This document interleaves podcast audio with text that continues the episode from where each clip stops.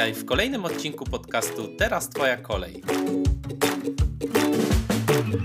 Znajdziesz tu inspirujące historie gości, którzy opowiadają o swoim życiu, o swoim biznesie, o tym, jaka była ich droga ku szczęściu i wolności.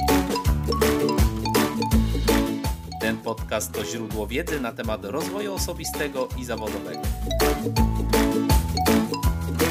Na kolejny odcinek podcastu Teraz Twoja kolej zaprasza Dominika Gostek. Cześć, ja nazywam się Dominika Gostek i witam Cię serdecznie w kolejnym odcinku podcastu Teraz Twoja kolej. Ten odcinek to kolejny z serii Emigrantki dla emigrantek. Moim gościem jest Kinga Esturland, Polka na Wyspach Owczych. W naszej rozmowie Kinga opowiada o tym, jaka jest historia wyjazdu na Wyspy Owcze. Dlaczego tak nietypowy kierunek wyjazdu? Mówi też o tym, jak poznała swojego męża Iwana, co różni, co łączy Wyspy Owcze z Polską, skąd pomysł na biznes turystyczny na Wyspach Owczych oraz o tym, dlaczego wraz ze swoim mężem Iwanem zmienili nazwisko na farerskie i co ono oznacza. Bardzo Cię zapraszam do naszej rozmowy. Cześć, ja nazywam się Dominika Gostek i witam Was w kolejnym odcinku podcastu Teraz Twoja kolej. Dzisiejszym moim gościem jest Kinga Esturland i nadaje prosto z Wysp Owczych. Cześć Kinga. Cześć Dominiko, dziękuję za zaproszenie. Cześć Kingo. Ja bardzo się cieszę, że przyjęłaś zaproszenie i że nam dzisiaj opowiesz swoją historię i przedstawisz nam Wyspy Owcze. Ale zanim zaczniemy, chciałabym, abyś się przedstawiła, krótko powiedziała e, dokładnie skąd jesteś i co robisz. E, nazywam się Kinga Esturland, pochodzę z Gdańska. Od prawie 10 lat mieszkam na Wyspach Owczych, gdzie pracuję w branży turystycznej. Prowadzę pensjonat o nazwie Esturland Lodge, a także niewielki salon masażu. Dziękuję bardzo. Kingo, powiedziałaś, że jesteś z Gdańska i od 10 lat mieszkasz na Wyspach Owczych. Czy powiesz nam, od czego się to wszystko zaczęło? Kiedy wyjechałaś i dlaczego? E, tak, oczywiście, tylko sprostuję jeszcze, że akurat w tej chwili jestem w Gdańsku, ponieważ to tutaj zastał mnie koronawirus i uniemożliwił mi powrót na Wyspy Owcze. Mam nadzieję, że będzie on możliwy w połowie maja a na razie przeżywam tutaj wtórny szok kulturowy w Polsce, no ale to raczej temat na y, audycję nie o emigracji, a repatriacji. Tak, dokładnie. Także wracam od razu do tematu, do tematu emigracji. No więc na moją taką pierwszą dorosłą emigrację wyjechałam niedaleko, bo do Danii i było to jeszcze na studiach w roku 2010.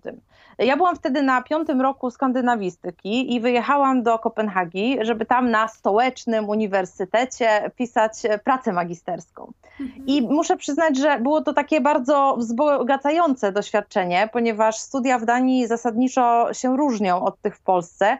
I ja w ogóle bardzo dobrze wspominam ten okres, ponieważ Uniwersytet w Kopenhadze oferował bardzo dużo dodatkowych zajęć, konferencji, takich inspirujących spotkań z ciekawymi ludźmi. Także skończąc te studia w Kopenhadze, poczułam się tam naprawdę komfortowo i tak u siebie i postanowiłam, że zostanę tam na jakiś czas, no i spróbuję szczęścia.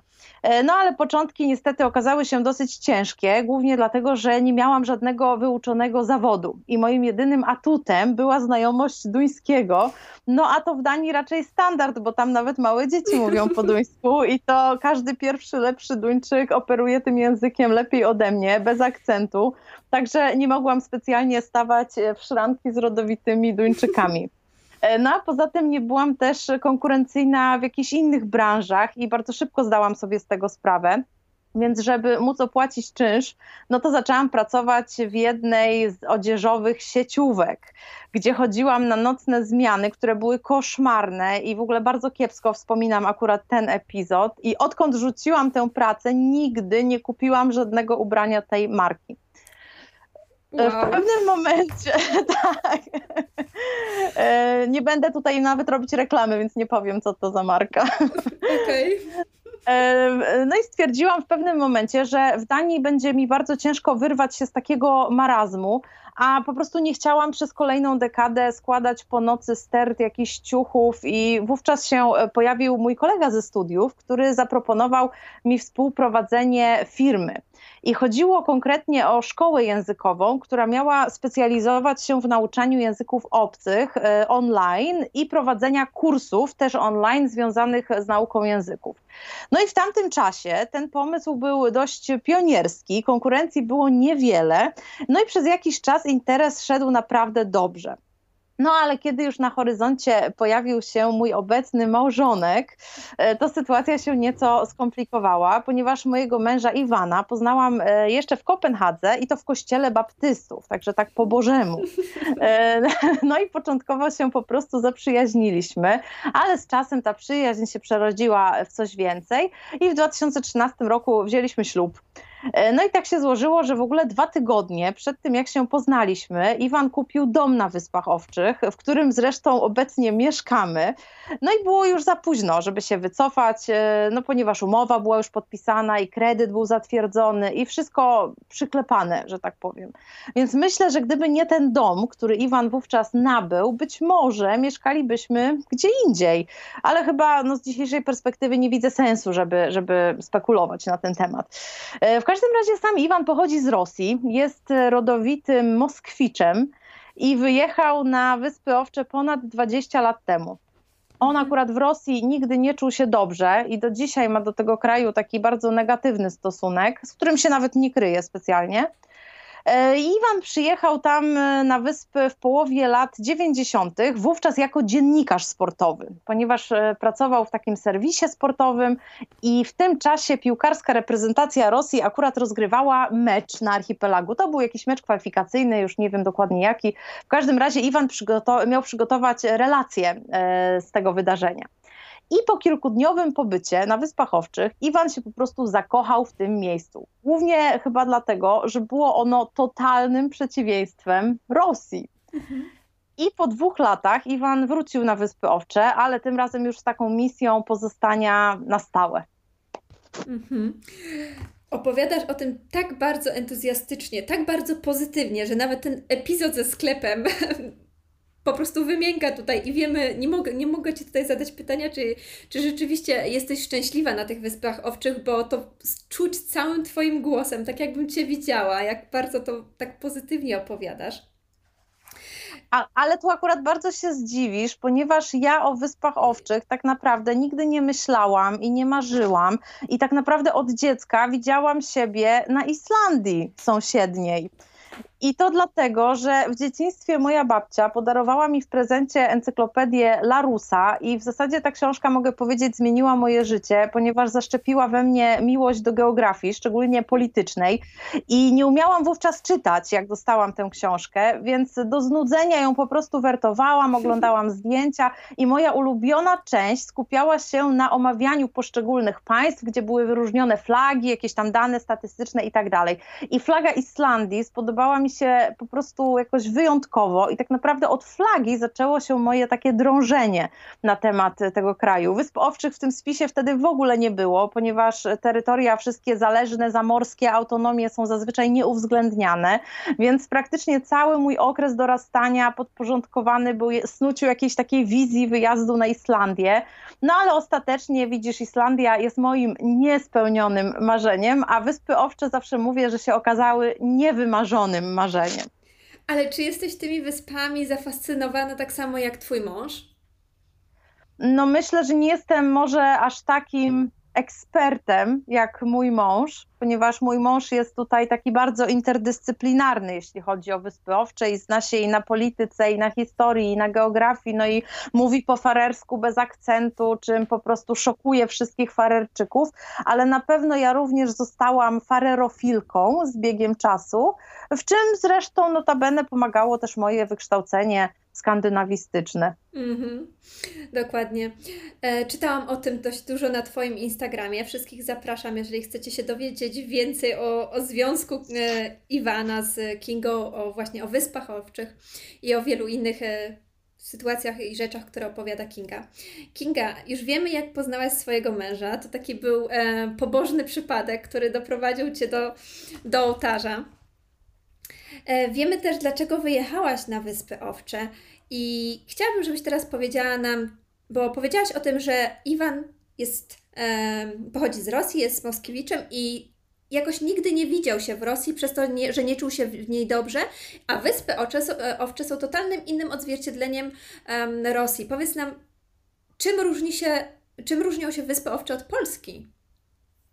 E, no na pewno tych różnic troszeczkę jest, ale jest też trochę podobieństw, o czym też chętnie opowiem. Natomiast jeżeli chodzi o różnicę, to taką dużą różnicą jest kwestia bezpieczeństwa. I Wyspy Owcze to chyba jedno z najbezpieczniejszych miejsc na świecie, w Europie na pewno. E, na przykład wciąż żywa jest tu kultura otwartych drzwi chociaż tutaj akurat wzrost imigracji i turystyki może wpłynąć na to zjawisko negatywnie i je ukrócić, ale póki co ta kultura otwartych drzwi rzeczywiście istnieje. Ponadto farerzy w przeciwieństwie do Polaków wykazują bardzo duży stopień zaufania społecznego. No i tutaj mam na myśli przede wszystkim zaufanie względem rządzących, ale także względem współobywateli. Bardzo wysoki jest także e, stopień świadomości obywatelskiej, więc kraj traktowany jest jako takie wspólne dobro. No i oczywiście ja zdaję sobie sprawę, że łatwiej o tego typu podejście w małym i takim słabo zaludnionym miejscu, no ale problem polega na tym, że w Polsce wiele osób nie traktuje jako wspólnego dobra nawet bloku, w którym mieszka. Mhm. I wielu z nas Polskę utożsamia co najwyżej ze swoimi czterema ścianami, a to, co jest na zewnątrz, to już jest jakaś wroga tkanka, z którą się trzeba zmagać na każdym kroku, no i to podejście jest fatalne. Mhm. E, poza, poza tym taką zasadniczą różnicą jest to, że na Wyspach Owczych jednak żyje się po prostu łatwo, że tu w urzędzie człowiek nie jest petentem, a partnerem i biurokracja jest też ograniczona do absolutnego minimum, a na dodatek przy jakichś takich trudniejszych procedurach e, można liczyć na wsparcie czy gminy, czy na przykład pomoc tłumacza, jeżeli to jest e, konieczne. Mhm. No dobrze, a czym, e, czym łączą się te dwa kraje? E, no na pewno z takich cech wspólnych to warto wymienić e, taką wartość jak rodzina. I tutaj mhm. Farerzy, podobnie jak Polacy, są generalnie ludźmi wyjątkowo rodzinnymi, co jest dużym kontrastem na przykład względem Danii chociażby. Bo w Danii dominuje zjawisko mikrorodzin, czyli bliskie relacje funkcjonują tylko na linii rodzice-dzieci, e, przy czym dzieci szybko się wyprowadzają z domu, zaczynają życie na własny rachunek wcześnie, no i przez to te więzi są luzowane. A tymczasem farerzy są bardziej tacy, że tak powiem, stadni. I tutaj kontakt utrzymuje się nie tylko z rodzicami i dziadkami, ale nawet z kuzynami, czy jakimiś w ogóle dalszymi członkami rodziny. No i popularne są na przykład zjazdy rodzinne albo na przykład zjazdy osób noszących to samo nazwisko. E, także bardzo, bardzo taka rodzinna atmosfera. No i oprócz tego farerzy są bardzo religijni co również jest fenomenem na tle świeckich społeczeństw nordyckich. E, no i są bardzo przywiązani do tradycji, tak jak, tak jak Polacy. Chociaż uważam, że Polacy mają tutaj większą taką fiksację na punkcie symboliki różnych wydarzeń czy osób, natomiast u Farerów to się bardziej rozgrywa na takim poziomie językowym, czy na przykład strojów narodowych, czy, czy pieśni, ballad, prawda, tańcy, tańców i tak. Mhm. Powiedz, która kultura, która atmosfera jest w tym momencie Ci bliższa? Czy ta polska, z której pochodzisz, czy, czy jednak już troszeczkę bardziej przesiągłaś e, tą farerską? Dobre zdolności adaptacyjne, więc kiedy jestem na Wyspach Owczych, to potrafię dobrze wpasować się e, w tę całą farerszczyznę, ale oczywiście nijak się nie odżegnuję od, od, mojej, od mojej polskości. E, także mm, no, wydaje mi się, że dobrze czuję się zarówno i w jednej, i w drugiej kulturze i wydaje mi się, że na tym właśnie polega też wielokulturowość, to ten multikulturalizm, o którym tyle się teraz mówi, że właśnie te kultury nie tylko się przenikają, ale także potrafisz odnaleźć się w każdej kulturze, balansując między nimi. Mhm, tak, dokładnie, to jest bardzo ważne. Do tego chciałabym jeszcze, żebyś nam opowiedziała o Twoim związku z Twoim mężem, e, Rosjaninem. Powiedz mi, w jakim języku rozmawiacie w domu? E, w domu rozmawiamy po polsku i po rosyjsku. Ja akurat znałam rosyjski, zanim poznałam Iwana. E, natomiast e, postanowiłam sobie za cel, że nauczę go nauczył przynajmniej na takim pasywnym poziomie, żebym to ja mogła do niego mówić po polsku, a on wtedy może odpowiadać mi po rosyjsku. I szczerze mówiąc, na początku spotkałam się z oporem, ponieważ e, Iwan trochę rozumiał, ale w momencie, kiedy ja przeszłam już tylko na polski, no to on się trochę zaczął buntować, ale ja tutaj się okazałam bardzo nieugięta i, i cały czas systematycznie mówiłam do niego po polsku. No i on w końcu skapitulował, ale teraz muszę przyznać, że te efekty są bardzo zadowalające, ponieważ Iwan rozumie tak naprawdę no 98% tego, co do niego mówię. E, czasami może mieć problem z jakimś bardzo specjalistycznym słowem, natomiast takie życie codzienne to ma opanowane do perfekcji e, i czasami zdarza się, że nawet odpowiada mi po polsku albo wtrąca polskie słowa do rosyjskiego, także można powiedzieć, że się też porozumiewamy już jakimś takim, e, takim pidżynem tutaj w domu w zasadzie. Rozumiem. Twój mąż jest poliglotą, prawda? Z tego, co, co opowiadałaś chyba na Instagramie, z tego, co słuchałam, to rozmawia w wielu językach.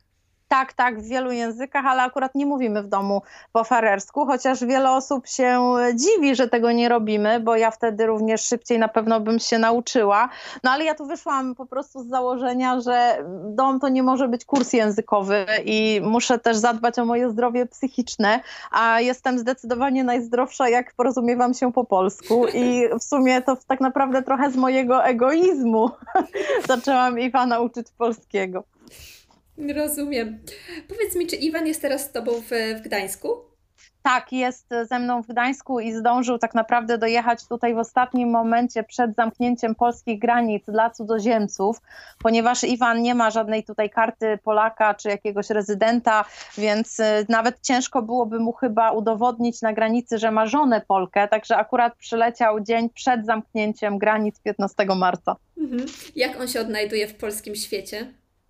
E, myślę, że teraz już dobrze, tym bardziej, że Polska często trafia do naszego domu na Wyspach Owczych. Często witamy gości z Polski, turystów, także bardzo dużo mamy kontaktu z Polakami. Iwan przez to też ma dużo kontaktu z językiem polskim. E, ponadto spotykamy się z Polonią Farerską regularnie, także Iwan myślę, że już też się spolonizował bardzo. No to super. Powiedz mi teraz właśnie wspomniałaś o was, waszym biznesie turystycznym na Wyspach Owczych. Czy możesz opowiedzieć nam więcej? E, no więc pomysł na biznes turystyczny, wyobraź sobie, zrodził się z mojego bezrobocia. Mhm. Czyli tak naprawdę potrzeba matką wynalazków, bo kiedy przyjechałam na Wyspy Owcze e, i to było w roku 2011, to rynek pracy no, nie czekał na mnie z otwartymi ramionami i w pewnym sensie wpadłam w te same sidła, w jakich znalazłam się w Kopenhadze. I przez pierwszy rok nie pracowałam w ogóle, skupiłam się bardziej na nauce farerskiego i na urządzaniu domu. No a potem dostałam pierwszą pracę jako nauczycielka języka rosyjskiego i było to w szkole wieczorowej dla dorosłych. Z tym, że to była taka praca na kilka godzin w tygodniu, więc trudno to nazwać jakąś pracą zarobkową. To było takie bardziej hobby, możliwość poznania jakichś farerczyków i tak dalej.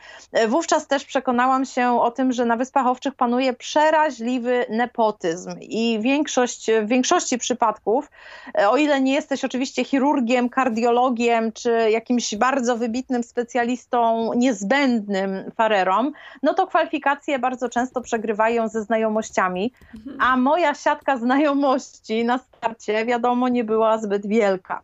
I dlatego postanowiłam wykorzystać potencjał naszego domu, ponieważ we dwoje mieszkamy na powierzchni prawie 300 metrów kwadratowych.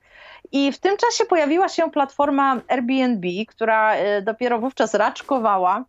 I kiedy zarejestrowałam na niej naszą ofertę, to na portalu były tylko cztery oferty z Wysp Owczych, w ogóle z całych wysp. Podczas gdy dzisiaj w samym moim miasteczku, Klakswiku, jest ponad 20 ofert. Mhm. E, I ku mojej wielkiej uciesze, pierwsza rezerwacja pojawiła się już następnego dnia. To akurat byli jacyś kibice, którzy przyjeżdżali na mecz drużyny Niemiec na Wyspy Owcze i początkowo mieliśmy gości średnio raz w tygodniu ale od 2015 roku, a dokładnie od pamiętnego zaćmienia słońca, które było w marcu 2015 roku, masowa turystyka naprawdę ruszyła już na taką wielką skalę. No i początkowo koledzy mojego męża byli dosyć, dosyć sceptyczni względem moich turystycznych wizji, ale aktualnie każdy z nich również wynajmuje co może na Airbnb. Także w ostatecznym takim rozrachunku to ja mogę się tutaj zajmować, y, nazywać wizjonerką. No ale aktualnie to ja już się skupiam bardziej na współpracy z grupami zorganizowanymi, głównie z Polski, z Rosji.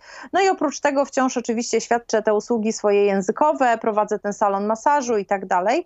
E, zresztą mieszkając już na Wyspach Owczych ukończyłam kurs fizjoterapii, więc trochę działam również, również w tej branży. Mhm. No i oczywiście zdaję sobie sprawę, że ten sezon ze względu na koronawirusa jest praktycznie stracony, no ale jeszcze się nie poddaję i z optymizmem patrzę już na przyszły rok. Mhm. No słuchaj, no świetny pomysł i jak fajnie da, udało Ci się go wdrążyć w życie i z jakim po prostu e, rezultatem.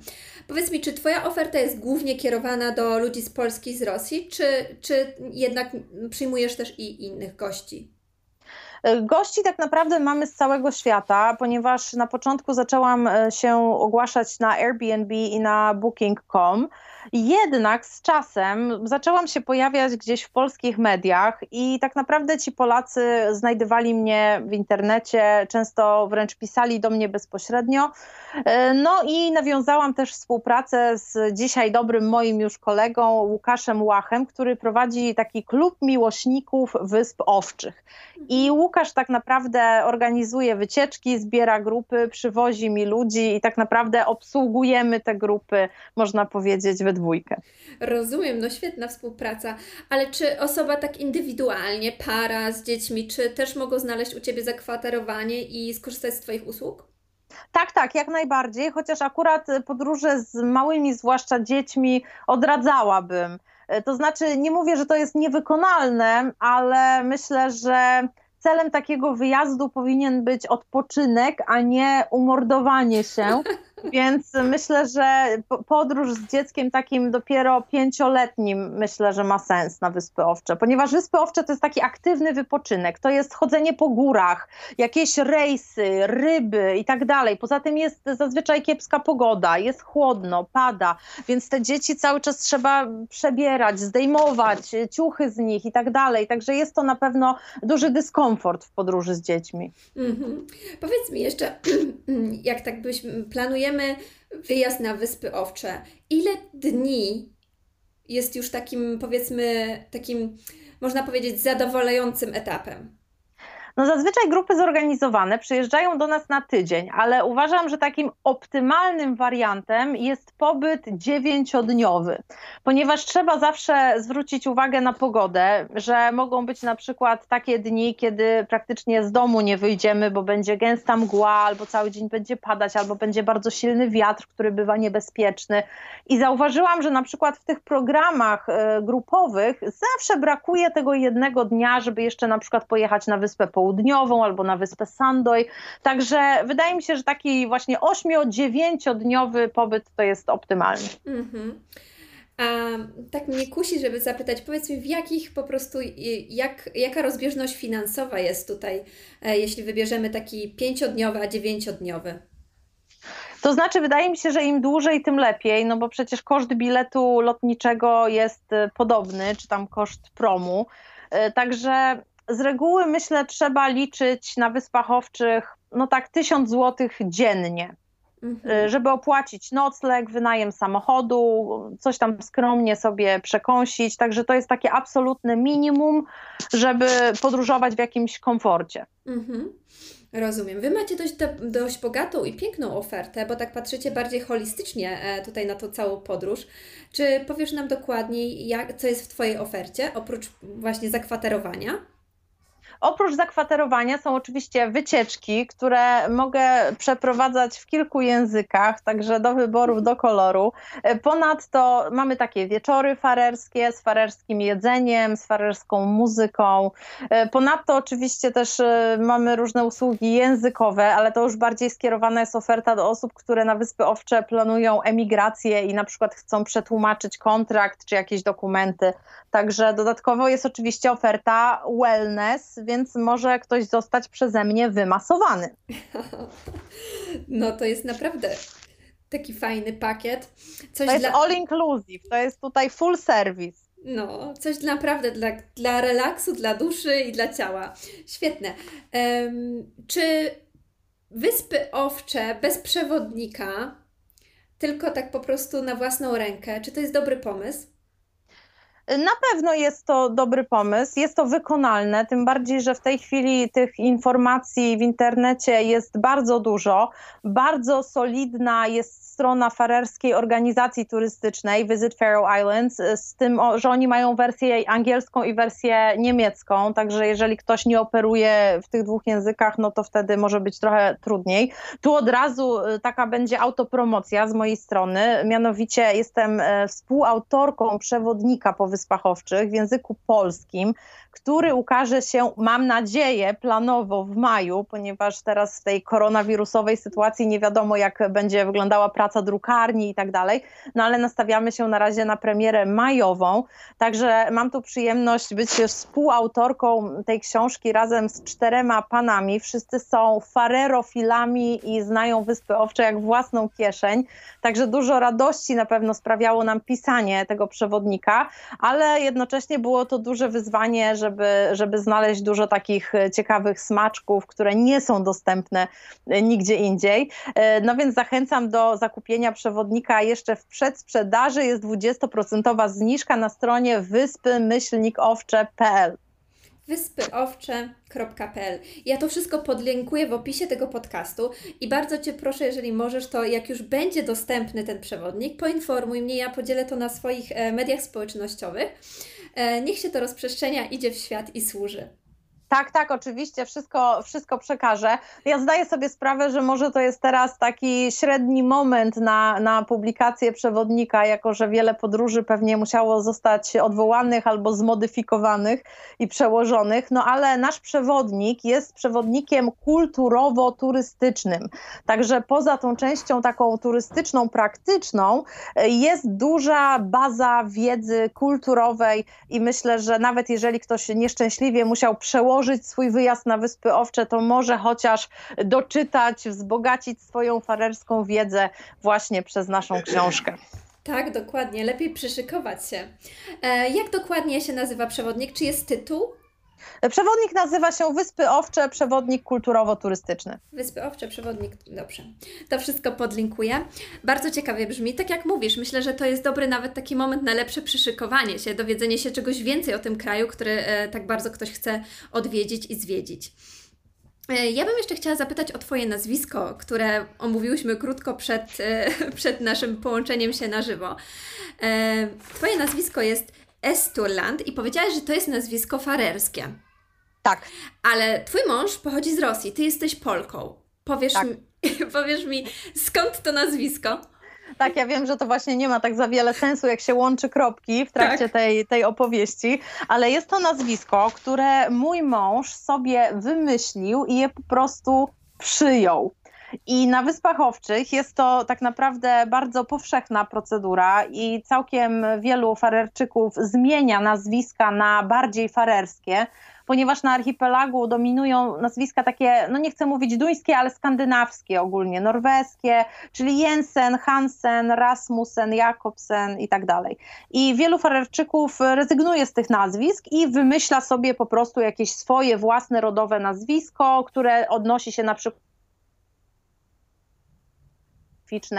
E, czy do jakiegoś przodka.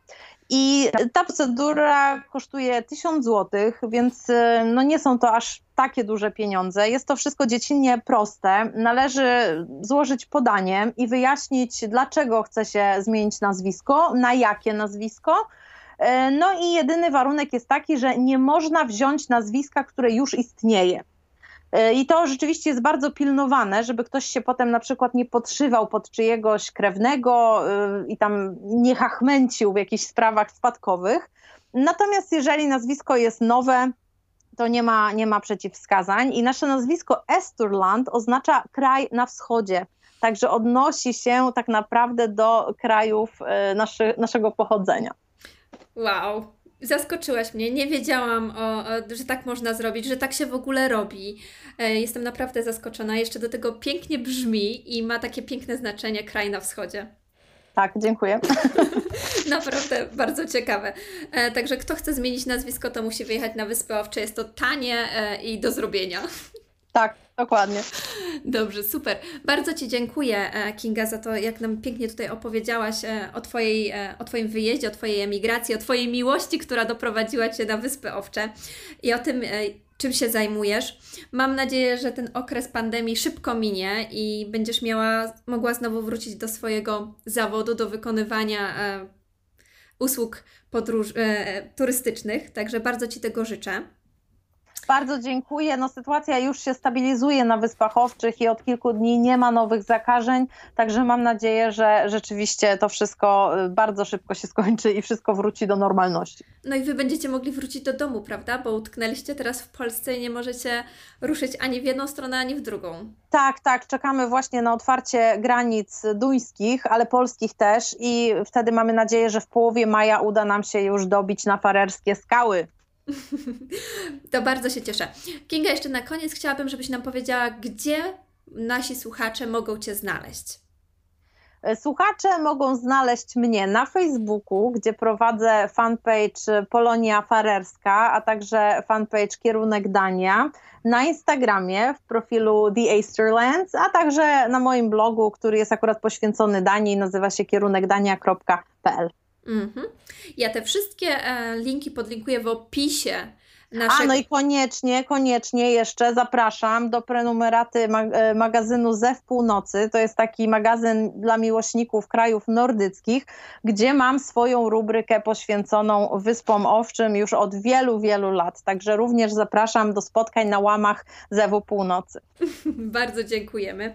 Ja to wszystko zbiorę w jedną całość i na pewno podlinkuję w opisie tego podcastu, tak żeby każdy, kto słucha nas teraz, łatwo mógł e, i szybciutko e, mieć dostęp do, do Twoich e, fanpage'y i do innych e, miejsc w sieci, gdzie możemy Cię znaleźć. Ja Świetnie. teraz bardzo Ci dziękuję za naszą rozmowę i życzę wszystkiego Wam najlepszego i mam nadzieję, że ta sytuacja się jak najszybciej unormuje i będziecie mogli wrócić, wrócić do e, normalności. Ja również bardzo dziękuję i jak to się mówi po farersku, tusen tak viel.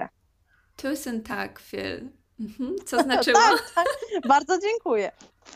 E, możesz nas, nam jeszcze przetłumaczyć, żebyśmy nie szukali w goglach? Tak, tak, to znaczy bardzo dziękuję. Właściwie dziękuję tysiąckrotnie. Mhm. Ja również Ci bardzo dziękuję, a Was wszystkich zapraszam do kolejnego odcinku podcastu Teraz Twoja kolej.